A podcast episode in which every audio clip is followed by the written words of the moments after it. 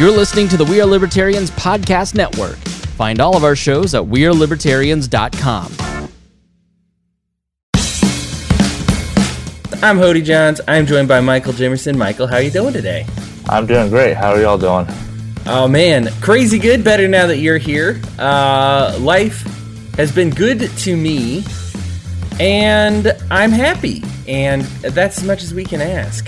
Uh, now, you are an expert when it comes to free market environmentalism slash green agorism.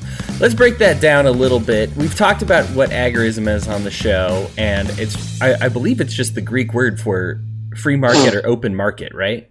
Uh, correct. Right. So green, just meaning uh, like like anything, it ain't easy being green.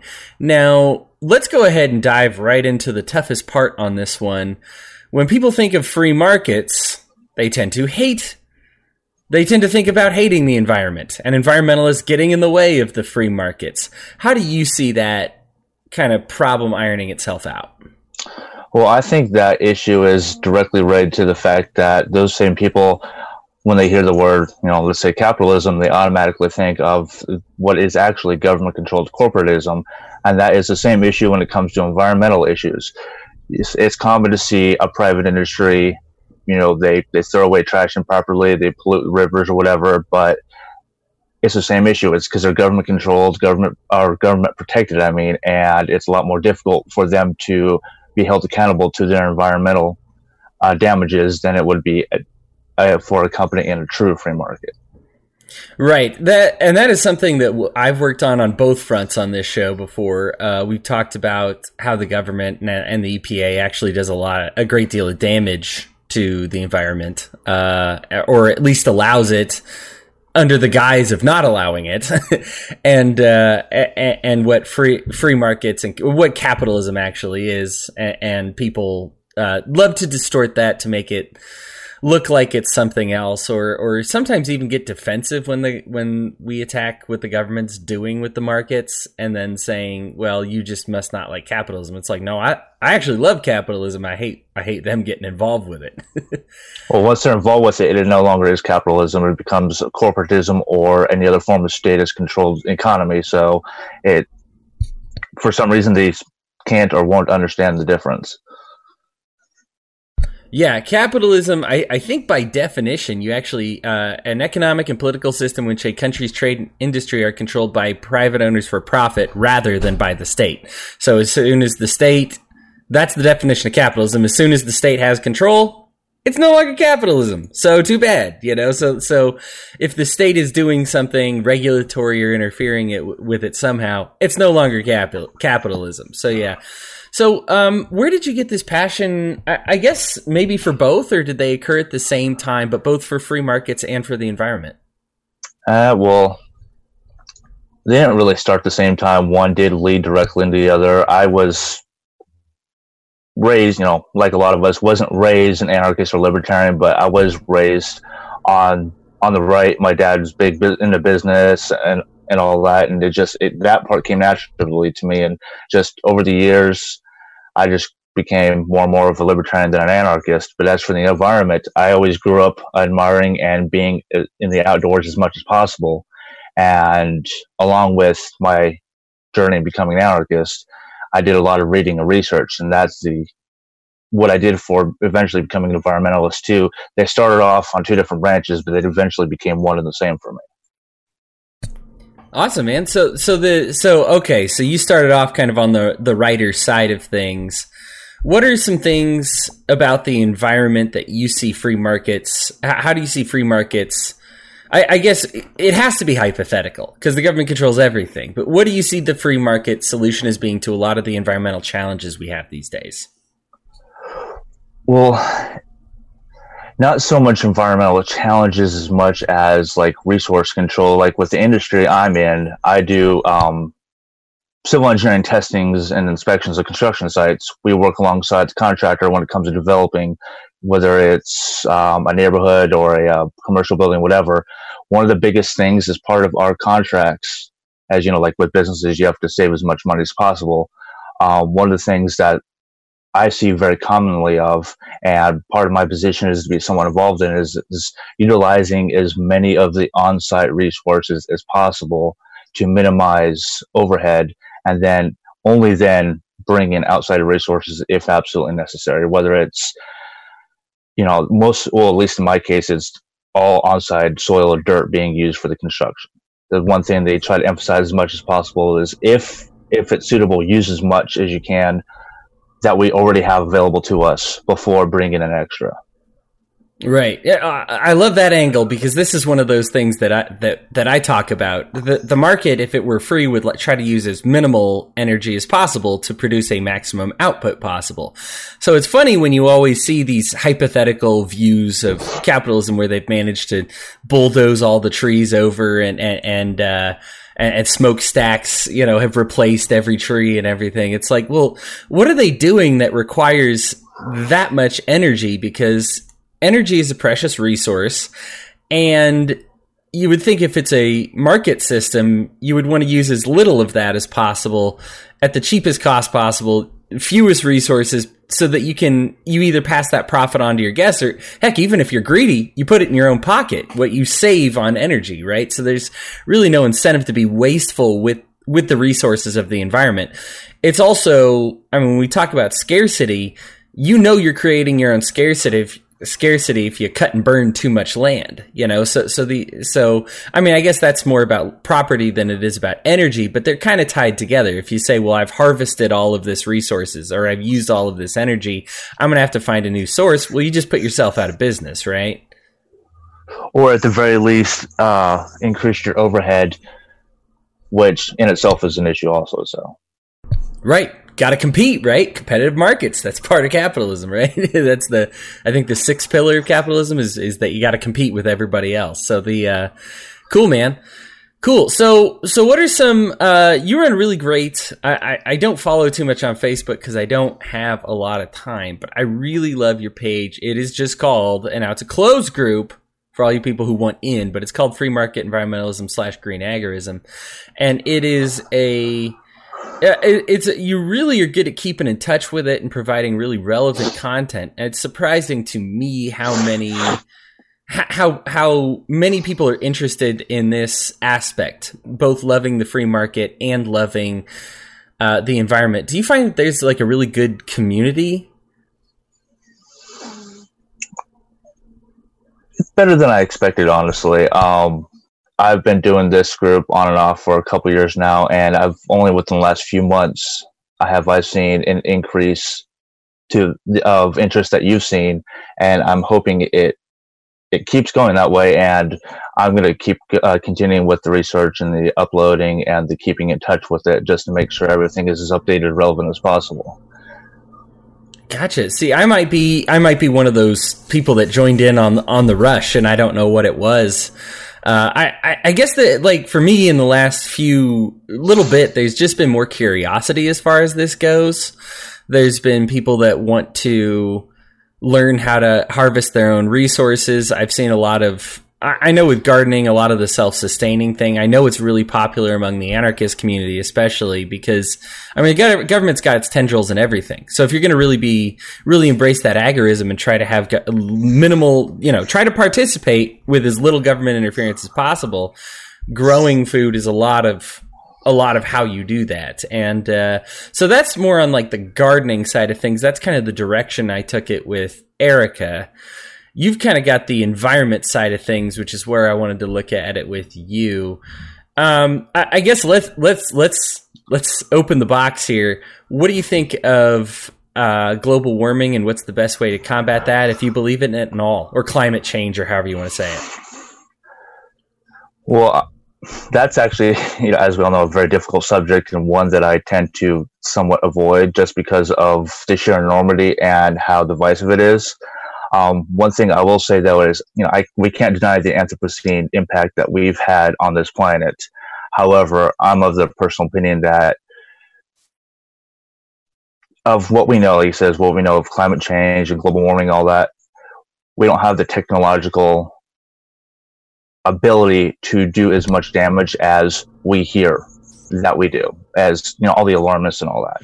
Granted, there are certain things that can be done better or more efficiently or more, you know, friendly on the earth and all that. But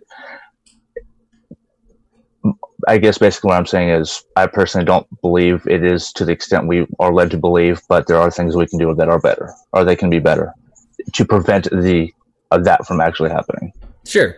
I think I think the truth is kind of somewhere in between the two. We have the one side saying it doesn't exist at all, it's nothing happening, you're making up stuff.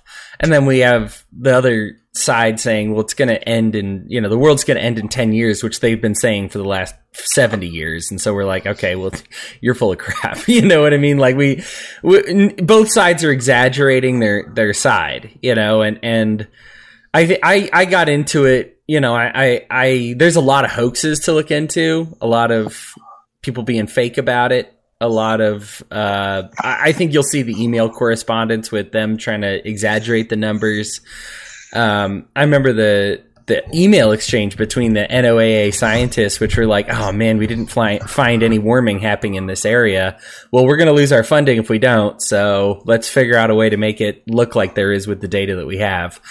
And it was just kind of I mean I mean in the NOAA we get three sources that measure global temperatures and that's one of the sources that we use. So it's you know they don't contribute just a little bit.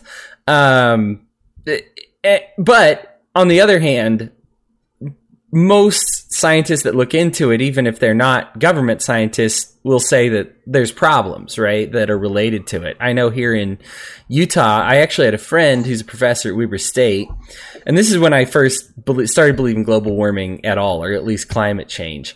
But she's an entomologist, right? Studies bugs, insects, kind of like microbiology, as well as uh, you know small forms of macrobiology. But really likes the bugs. And one of the things that she looked at here in Utah was uh, we had these these beetles that had this cycle. It would go warm to cold, warm to cold. That would um, they would only come out at a certain temperature. Now, we as humans we can exist in a lot of different temperatures because our bodies are are so uh, adapted.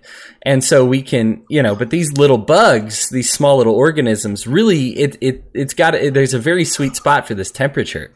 So what happened is utah got so warm that the temperature that they were awake was longer than what they were for asleep. And it kind of showed how how it messed with the environment a little bit because it messed with all of nature's feeding cycles around here. There was just a lot of a lot of dominoes that fell when looking at it. And so for me, I was like, oh, okay, I can actually see. I, I, first of all, I can actually observe the change along with her, where she's like, here's what I've noticed, and here's the problems that are coming out about that. Now, who's to say that there aren't going to be positive things that come come from the beetles having to be awake longer. Who, who knows? You know, there's, you know, that was just one example she gave, but I'm sure we, if you multiply that happening around the world, there's just a lot of, that we're going to have to adapt to if we continue to let it get warm. I guess for me, what I like about free markets is kind of the individual property aspect. When you say you don't have the right to poison my air, if you're gonna, you know, in a free market system, the government just gives you a license to poison the air. They don't stop you from doing it. Whereas if you poison the air, you know, in a free market system, you're going to have to pay reparations or answer to literally everybody else on the planet. Exactly. So yeah, I, I just I, I, know it's kind of tangential, and, and like you said, you, this isn't necessarily an area you want to go digging around in. So we can uh, we can move off of that one. Where do you see is kind of the the future in free market environmentalism? Where would you like to see the movement go? I guess where would you like to see it go, and where do you think it's heading? Well, I think it's heading. Um, I think it's more like on the food side, like you had mentioned um, with the culture episode you had previously done. More and more people are becoming more involved with more sustainable and more autonomous farming and agricultural practices and as part of more increased food security against the control of the state. As for what I personally like like to see it go and and is partly um like the subject of my book is those sustainable and green and free market practices for not just the homesteading aspect but for the civil infrastructure aspect which is good you know like I said goes back to what I do um like I said, I'm in, I'm in that industry. I see. I I did mention that I do see a lot of you know we have to use as much on-site stuff as possible, but I still do see a lot of waste, especially since a lot of what we do is per a government, whether it's a county, state, or federal requirement. There's a lot of waste involved with that too. So one thing I would like to personally see is more or a lot less waste and a lot more sustainable practices um, in regards to civil infrastructure construction, whether it's on the personal level or a a group of people voluntarily gathering together to build something at that level. Yeah, there's a there's too much waste, and we're we're getting better in that, but it is very much. Uh, I, I, think we've kind of hit a critical mass as far as the planet goes on waste. We're we're very much. Uh, you know, you see the pictures, and and granted, these are this is not America. This is a lot of third world countries without you know these systems to help take care of it. But I think we have to understand that even though well, there's articles that show America actually ships a lot of their garbage out to some of these places, but also we just really compact it here and we have systems that compact it, but we're not really cutting down on it. And waste like that, it has to go someplace. It goes to a property. Now, and this is another example that I brought up when we talk about free free markets. You want to talk about the value of property in a free market versus the value of property in a public market. Well, in a public market, it's driven up because the government creates a false scarcity with the land because you can't just build anywhere you want to. You can't just live anywhere you want to. And, but at the same time, they, because they own all the land, can just be like, eh, this area is a junkyard now. This area is a dump. You know, we're just going to get rid of it. In the free market, you really have to answer to the location of a junkyard, you know, and the size and scope of a junkyard to just be like, yeah, we're putting all of our garbage here. This is junkyard island. There's going to be people that are like, well, I actually see some value for that island. Uh, it's tropical, you know, there's people that want to live there. You can't just throw all your trash there. You know, in the current system, we say, well, we own it, so we're gonna, versus a, free market where they say, well, you, you can't do that. You know, I think this is another one of those areas when you talk about waste that the government contributes to more than it helps? Well, a lot of that's simply the difference between incentive and not caring about an incentive. What's the uh, yeah, man? Great point. Uh, do do you see any way getting out of the uh, now? now I I am like you. I am also an agorist where I just as opposed to necessarily fighting the government, I ignore the government and I go about living my life as best as I can. Do you think there's any way to what, what's the word that I'm trying to that I would say operate? Uh, how do you see is getting into the system that we want from either the free market or the environmental perspective? What's the best way to get there from the current system? Do you see any changes that we could make that would legally aid our way there, or do we just kind of agorist our way there and pretend government doesn't exist until they can't control us anymore? Well, to be honest, if you follow the legal path, how far are you going to get really, how far are you going to get in the right direction? um, I, I'm of the personal opinion that when it comes to, you know, like exactly your question, you know, learn as much as you possibly can about everything, but especially in this regard, especially the environment and your impact on it, other people's impact on it, what you can do to protect you and your own, and to contribute to the less waste and more sustainable practices on, or at least in regards to your specific plot of land, so to speak. But while at the same time trying to protect against those who will try to prevent you or control you by most usually violent means, and that's like you said, ignoring the government, is in some cases easier, in some cases far more difficult, definitely more safe depending on the situation. And while I had mentioned in my previous podcast, I'm not opposed to violence. It is a last resort option. It's just in the meantime, educate and do what you can to protect against the environmental issues and governmental issues, so to speak. Right, and, they really are tied together. You know, I, I, know Paul and I did an episode called. It was one of my first dailies, and I still use it all the time. Called "Who Will Speak for the Trees." Uh, I believe it's WAL Daily number five. It was one of the first ones I was on. But man, it was such a, it was a powerful look into how the government doesn't actually fix the problem because like you you mentioned incentive and that's the perfect word. They don't have an incentive to keep it clean. They have an incentive to make money to gain control to gain power. Uh, the the we were looking at kind of the history of the EPA and the establishment of these the some of these laws and uh, they passed this one and, and they were like, you know, it's, you know, of course they always title it like cleaning up all our rivers for the sake of our children. And if you don't, you hate Nazis act or you love Nazis act, you know, and, and this is the, this is, and so they passed some law like that. And the example was, of course, the Ohio River catching on fire because the uh, Steel Corporation was, was polluting it. And so they were like, "Oh, well, we need obviously the government to do this because because look at what they're doing without us." So we passed this law, and what happens? I think literally in the month of it passing, the U.S. Steel Corporation kept polluting at the same level they were before. They just had to pay a license fee to the EPA in order to pollute.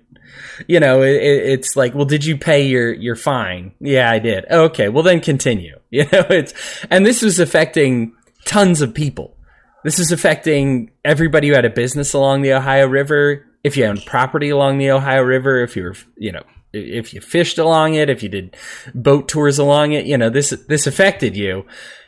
And all that mattered after that point, eh, there was no recourse for these people. Where they they it's funny because they turned to the judicial system that said, "Hey, we need justice."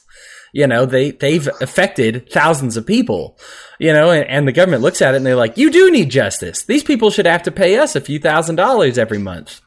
And it's like, well, that, that wasn't the, and now the steel prices are more expensive because they have to pay that licensure fee. It's like, no, we wanted you to stop the pollution, you know, but, but you just let them do it, you know, and, and, uh, what the Energy Star scandal where I, I believe the Energy Star products are no better than any other product you know they just they you pay a fee you slap the energy star logo on there and they're you know and, and, it's funny because they ran these tests and they found that half of the things that don't have any energy star you know logo at all are actually more efficient than those with the energy star. They just didn't pay their fee to the government for it to say energy star. And they're not allowed to say it's energy efficient because they didn't pay that fee. Just ridiculousness right? and and it's Speaking of that, that's actually kind of something similar I read to you, I want to say like a month or a month and a half ago now, where supposedly the USDA now is authorizing Monsanto or related um, influence on officially stamped organic products. Oh. So it kind of defeats the purpose of the labeling. So, right, right, yeah. So, so if you're there, and yeah, I think you just notice it every time that the people that are actually growing organic products then are now going to be, you know, it's just going to get more expensive, you know, slash you have to pay your fee, and it's going to be done in the name of regulatory behavior, you know, to say, well, you know, all these people that aren't actually organic might slide in there. It's like, but really, don't you think the market's going to take care of that? I mean, we, we're not going to let that fly. You know, it's not like an epidemic right now. And you might find one instance where we will correct it when it does happen. But when you have the government step in, they don't allow that natural flow to occur, I guess, of being like, they messed up. Okay, let's take care of it. They said, well, somebody messed up. Well, who knows when the next person's going to mess up? So we're just not going to let it happen anymore. Basically, all they do is put a shackle on the invisible hand of the market. Boom. Yeah. The, the yeah. And, and, if you think about it, I mean, how would this be any different than the you know they what they did with the energy product scandal scandal Energy Star scandal? You just say, well, if only half of the products are actually more energy efficient, then see them looking into the organic industry, and if they're just going to take money in exchange for it, then you're probably looking at half of them not being organic anymore either. Like I hate to say it, but you know, just getting more and more tolerant because then at that point, like you said, incentive. There's the shackle. They are shackled to their big business buddies. And so they are going to say, you know, in, instead of a free market, they're just going to shackle that hand and say, well, but you're also tied to your corporate allies. That's but now this this company who now all, all they have to do is just pay a fee, but if they continue their their practices, they have no incentive to maintain the original product with the original intent. They can just push out whatever or provide whatever and just pay this fee and get away with it and continue to get away with it. Yep. Yeah, it, it, and that's yeah, that's it in a nutshell, man. So, uh, what are some what are some goals that you have uh, for, I guess, this audience? What would you like them to know or understand? Uh, what what would be your message that you'd want to make sure that you got out when when you got a new audience like this? Educate yourselves against you know learning what you personally can do, what you can do with your family or or friends, what you can do to protect yourself while living how you want, and basically boils down to education and I simply put, I guess. Where's a good place to turn for education?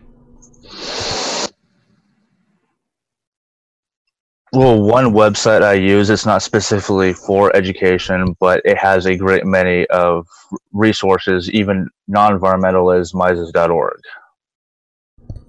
Okay, cool. Yeah, the uh, the uh, the Mises Institute there. We have uh, Trish Stewart with the with the uh, We Are Libertarians program, and she uh, she's a member, and we we have some stuff up there. So awesome, man. Well, Mises.org for those of you who want to educate yourselves.